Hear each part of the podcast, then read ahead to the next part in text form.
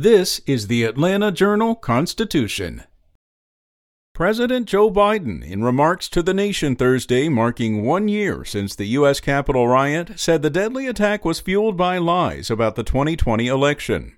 He singled out Georgia as a place where the results were confirmed despite statements to the contrary from former President Donald Trump and his allies. Recounts were undertaken in state after state, he said. Georgia counted its results three times, with one recount by hand. Phony partisan audits were undertaken long after the election in several states. None changed the results. Next, Georgia teachers won't always have to quarantine after exposure to COVID 19, and schools don't have to trace every exposure to the disease under new directives from the state. A letter from Governor Brian Kemp and Department of Public Health Commissioner Dr. Kathleen Toomey said the relaxation of those rules, along with expanded state testing for the disease, was intended to keep schools open. DPH has published two revisions to its pandemic orders since the Centers for Disease Control and Prevention reduced quarantine and isolation periods last month.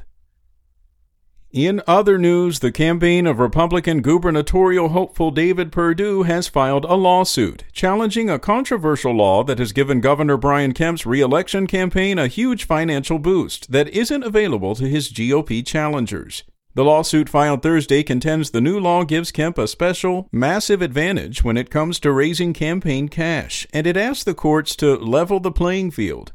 The law, approved during the 2020 General Assembly session along partisan lines, allows Kemp and a few other top lawmakers and party nominees to create special committees that can raise unlimited contributions from donors, including during legislative sessions. And former Paulding County District Attorney Dick Donovan pleaded guilty to one misdemeanor count of unprofessional conduct Thursday and was sentenced to 12 months of probation. As part of his plea deal, Donovan, who is 76, has resigned as DA and must surrender his law license. Donovan, who had served as DA since 2010, was indicted in February on charges of bribery, violation of oath by public officer, and two counts of false swearing. The state attorney general's office agreed to dismiss the other three charges. Donovan was sentenced under the First Offender Act, meaning his criminal record will be wiped clean if he completes his probation. Spoken Layer